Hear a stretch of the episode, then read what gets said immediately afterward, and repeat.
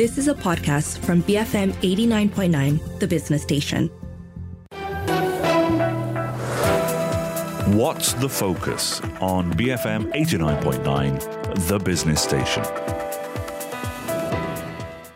9.35 a.m. Good morning. You're listening to The Morning Run. I'm Shazana Mokhtar with Philip See. and Anwar Mahbob. It is Friday, so of course you're listening to WTF, or What's the Focus, our weekly roundup show of the top stories this morning. Eh, not this morning, this week, and other news tidbits that you may have missed. Our uh, job is to ensure that you head off into the weekend with lots of interesting facts and figures that you can share with whoever you meet on the street. And I think uh, what we're going to start discussing first is a headline that came out earlier in the week regarding Netflix. For the longest time, Netflix has been very secretive about viewership data. It didn't share what viewers watch, and this became the industry standard for streaming services. But in the wake of more calls for transparency, the streaming giant is sharing information and dropped its first Netflix engagement report this week, detailing how many hours people watched shows on its platform um, for the first half of the year. The data released Tuesday cover more than 18,000 titles. That's very sizable, including thousands of films and shows that generated between 50,000 hours and 100,000 hours. A lot of working hours there. there was definitely. If you actually open the report, it's literally an Excel sheet, right? It oh, is. Oh, I was. The hours I was, and days. I, I went all the way down to the bottom because I so wanted to I, see what, so this, what show had the least amount of views. But I think there was quite a sizable number that had like 100,000 yes. views, and they tended to be uh, from specific languages or specific regions that didn't have global, how you say, global coverage. I mean, I was very surprised actually. I think the Korean episodes did very well. The Spanish language episodes also did extremely well as well. If you see in the top 20 or top 50 ranking, right? Of course, number one, Night Agent season one. Number two, Ginny and Georgia season two, and The Glory season one. Of course, they round up the top three. Clearly, I am not mass market I because confess I have not I've seen not watched any, of, any of them either. Closest was Queen Charlotte, Queen Charlotte, a Bridgerton story, and that was ranked in at number five. Hmm. So yeah, I mean, why do you think Netflix is dropping this information, right? This trove, I think the way I see it, it's really coming on the back of the Hollywood strikes, where you saw writers and actors strike for months and calling for more payments from streaming services. Because what's happened in the past is streaming services don't disclose how how popular these shows are, and hence it's kind of used as a way to maybe perhaps not uh, remunerate the actors and writers and people yep. involved in the production of the TV shows. So they've been calling for streamers to be more transparent about this yes. and hence price their projects um, more equitably and accordingly. Look, you hear all these stories about actresses negotiating their salaries based on their success in the box office. Mm. It's so hard to measure success when you don't disclose your viewership and ratings data, especially since you're a subscription model in classic cinema form, you can just look at box office tickets, right? And say, oh, I generated with my star power this amount of ticket receipts at the box office. But you can't do that with the streamers mm. until now until now. And well, they're the first ones who've started it. Hopefully, other streamers will follow suit. Uh, but this is a pretty significant information release. I guess you could even parse that data even further, right? I could ask for more data because what they've showed is just how many hours people are watching those shows. Mm. But could they quantify that even further in terms of, you know, your gender, your age, your income? That's right. You know, really going into the granular detail. I'm sure they have the information. And Will what's scary is you can actually. But interestingly, what Netflix does is it opens up another avenue for people to create movies, you know? Well, I think I think that's a very interesting point about that. You know, it democratizes the yes. ability for you to to create movies because you make the distribution much easier. But I've always wondered with this data is that the whole self reinforcing cycle that when you see something popular, do you ride on that bandwagon as opposed to create something that you genuinely love? Because when you start seeing this data, you then think, oh, okay, everybody loves this type of movie, this type of genre. So therefore, I will actually hit towards that direction then. And you just end up not having much creative content. I think that is a really big debate that's happening in the production circles, at least in terms of is there appetite for more interesting, more nuanced, more indie type of material? Uh, in this current moment, I mean, if everyone's chasing for profits uh, yeah. in the streaming side, but the best thing about Netflix also it open uh, lets me watch different language movies. You know, I've watching French movies, Italian movies, even Southeast Asian movies. Find a way to showcase their products. On, it's it's, it's very true. I think my my um, my my breadth of my ability to watch different types of shows has expanded incredibly with its with its ability to translate languages and such m- much easily. Right. I think also what you're seeing happen is that the nature of the movies have also evolved. You're not having just one long movie anymore. You're actually breaking it up into series. And it's actually the top 10 Netflix views are actually not movies, but all these multi mini series because you're watching at home, you have more appetite. You don't need to actually buy a lot of popcorn and you can actually spread it out. Like I watch movies spread out over my dinners for five days.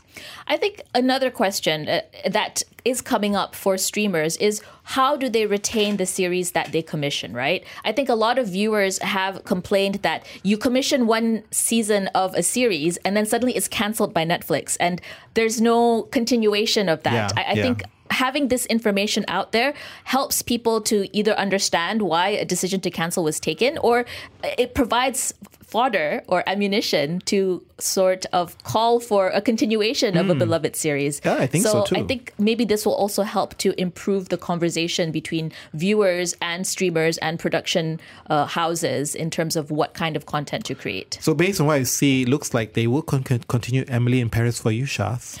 Uh huh. I have not actually seen a single episode, but maybe I should, Phil. Maybe I should. Um, anyways, if you want more discussion on movies and televisions, you need to tune in to Popcorn Culture. I think we have episodes every Tuesday to Thursday. And of course, you can find their entire back catalog of extensive discussions on the movie and TV industry on our BFM app. Let's turn our attention to another industry or another sector or another body or another field of the economy. Institutions. Institutions that has come in the spotlight, and that's really looking at US Ivy League universities. Now, they've come under scrutiny for a number of reasons this year. We spoke about it earlier when they uh, re did away with affirmative action policies when the Supreme Court ruled on that. But the latest furor is over testimony by three university presidents before Congress on the issue of anti Semitism on campuses last week. So we saw the heads of the University of Pennsylvania, Harvard, and MIT face questioning by a congressional panel, and they were seen as giving very feeble answers to the question of whether their code of conduct allowed students to call for the murder or genocide of Jews. So much so that one of the presidents, Elizabeth Magill of University of Pennsylvania, she had to resign over her comments um, after a donor actually withdrew 100 million US dollars uh, from the university. Well, it's, you know, it's just question is, you know, they, they preach freedom of speech, but when again when it is against their own policy, I mean, the Republicans are going all out on this. Yeah, I think this is, I think, the biggest challenge about, you know, universities are meant to be that pantheon of free speech. But of course, they are basically posing questions about, and, and the Republicans were asking questions about, you know, do you condone anti Semitic behavior? But not in that way, but really pointed questions. And it seems like the, the three provosts or the professors there, they were kind of not being very clear, being opaque with the answers. They were legalistic in, in how they responded. And I think what the Republicans wanted was an outright clear stand that they do not agree with these things, right? So I think that was really the tension here. And what you saw was this groundswell of tension between, I think, the student bodies actually that actually were in support of these uh, CEOs and heads of these corporations versus what you saw in political framework. And a classic example was in Harvard, right, with Claudine Gay. You know, there was so much pressure for her to step down, but there was this huge student body that stood behind her. So the the discussion on anti-Semitism in campuses is coming up post the October seventh attacks by Hamas Yes. in Israel, right? Yep. And especially in the U.S., it's resulted in this polarization between uh, the pro-Palestinian and perhaps pro-Israeli groups uh, who are very much against each other. And I think there's a battle being held on university campuses about whose speech gets to be heard. So I think this congressional panel um, comes from those who feel that anti-Semitism is on the rise as a result of that debate. I have to say that I didn't quite understand it as I was following this story. I didn't understand why the uh, presidents didn't con- didn't just condemn the call for genocide because I feel like calling for genocide for any Exactly. group it Yeah. shouldn't be condoned at all. Uh, but again, the nuances of the free speech uh, rights in the U.S. they're so complex. Yeah, the idea Yeah. that free speech is protected, but when does it cross over into hate speech? I think that for me is always a conundrum that I'm still trying to wrap my head around uh, how the U.S. deals with it, and of course how we deal with it here as well. I think that's the problem, right? Just because you condemn, you know, the, the genocide of a certain group of people doesn't mean you, you you support the genocide of the other group. You know, that I think is the big tension here, right? And but I think it's all just mired with this whole political framing of it, where the assumption here is that in university students they tend to be center left by nature, and they tend to be, of course, more uh, I think, more sympathetic to the Palestinian cause in this case here. So when the professors end up taking a more neutral stance for these things, the the right to right leaning kind of Republican Party then of course feels the other way. But the right-leaning Republicans also trying to curry the favor of the lobby groups, you know, the pro-Israel lobby groups, because pro-Israel lobby groups have traditionally been supporters of the Democrat Party. I'm thinking that I agree with you entirely that it's all about the money, really. Yeah. So the Republicans are trying to politicize this and uh, really get those who are backing universities to to withdraw and, and kind of create pressure for them. Um, so it's interesting to see how this is playing out. The fact that these three universities came under the spotlight. Are we going to see more repercussions? Repercussions across the broader higher education landscape of the US? How are, I mean, the fact is, these are three universities with very big donor support bases, right? So Correct. they would be in the crossfire of these kinds of battles. That's why the UPenn CEO had to resign because of threats from donors, right, to pull out funding for that for the university. 100 million US dollars of funding is nothing lot. to sniff at. But some of these universities have sizable, sizable endowments. Like Harvard, for instance, has forty yeah. billion US dollars in their coffers.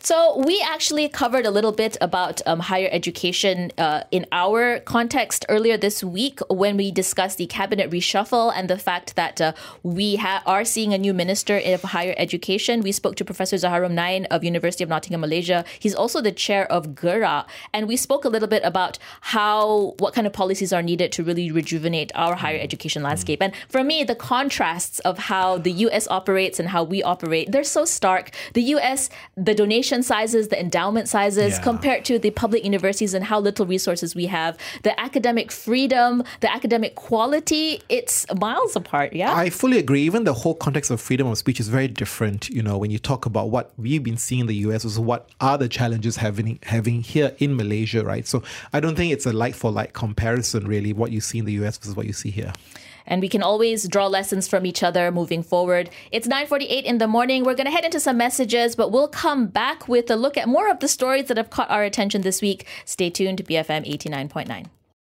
9:50 a.m. You are listening to WTF or What's the Focus on the Morning Run, our weekly recap show on the top stories that have caught our eye this week and other news tidbits that uh, we find interesting and want to talk about. I'm Shazana Mokhtar with Philip See and Anwar Mahbob. Now, more than 60 years after the country's independence, and one of the issues that remains a thorn is the cohesion of Malaysian society.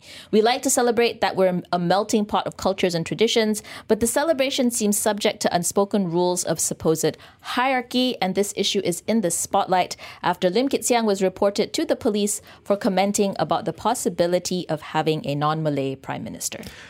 Now, this has caused a lot of controversy, I think. You've seen, especially across uh, the other side, uh, on the South China Sea, East Malaysia, many MPs there, of course, not happy with that. Of course, even Baru Bian, PSB Secretary General, confirming that East Malaysian MPs will not support the move to limit the Prime Minister post to Malay Muslims. On the other flip side, you see the likes of PAS, Bersatu saying they should codify that in the constitution. It's amazing that people get triggered so easily by comments like these. You know, we all right now the economy we're just recovering with COVID, etc. Hey, politicians, just do your work, create better laws for everyone else. I, I, I want to unpack a little bit about what it is that Lim Kit Siang said, right? And why so many people seem to be triggered by what he said. So, according to the police, uh, what their investigation, what they're investigating is a report that was related to a November 30th blog post uh, by Lim Kit Siang, which he titled Malaysia Constitution Provides for a Malaysia Dream and Not a Mono-Ethnic Dream, as it provides that a non-Malay can be a prime minister. And apparently, Lim also made similar remarks in his speech to Malaysian students in the UK. I think at the same time, however, Lim said that for a non Malay to become the prime minister is a statement of fact, not a statement of reality, and he didn't expect it to happen within the next hundred years. So even as uh, Lim Kit Siang was talking about what the constitution actually says, yes. he recognizes about the reality uh, uh and the political dynamics of yep. it, right? And the fact that uh, this is suddenly coming into po- under political scrutiny by opposition figures is absolutely preposterous. I feel. You think the indictment is not on the message but on the messenger? That because it's tied to it being Lim Kit Siang, that's why it's cost so much higher. If it was from a different person, it would have been fine. And I guess then you let's slice it right. Of course, it was a non Malay talking about an issue related to this, right? What if it was the situation about diversity? And let's say we want someone from East Malaysia, or if we want a woman prime minister per se, right? How would that be, you know, viewed or construed differently if a woman prime minister wanted to be from a woman leader, right? So I, I, think that is a very that, I think is one of the biggest challenges we have here. That's such an interesting point to uh, to say, uh, Phil. That perhaps it was the messenger that was the problem. I hadn't really thought about it in that sense, but I think I can understand why um, Lim Kit Siang himself, as a divisive figure uh, for a long time and as a you know a stalwart of the political landscape, yeah. I can see how he would be made an easy target uh, when he mentions uh, issues such as this. Um, but I do think that this is a question of how we view each other as Malaysians because because to me, it doesn't make sense that only one segment of the society can dream of becoming a prime minister. Now, anyone can become prime minister right? as long as you gather the majority support of the members of parliament. Mm. So it doesn't have to be exclusively. I mean, there's no. I think yeah, under the federal constitution, I mean, the requirements are quite clear. Uh, it's only um, someone who has majority support, as you said. Yeah, I, I think here's the question again, right? Like, what is the role of the prime minister? And of course, when you unpack that, it's really a function of is it merit based or is he also got some symbolic part, right? So I think those are the two main things. I think we are having talk conversations about it should be very merit based, but of course, we should also not discount the fact that also there is some symbolism, right, of seeing someone someone in that seat of power. Now, the debate is, you know, what symbolism, what identity really strikes or resonates with you is very important. And the reality in this world is that many people hold multiple identities. You know, race is just one, religion is multiple parts, right?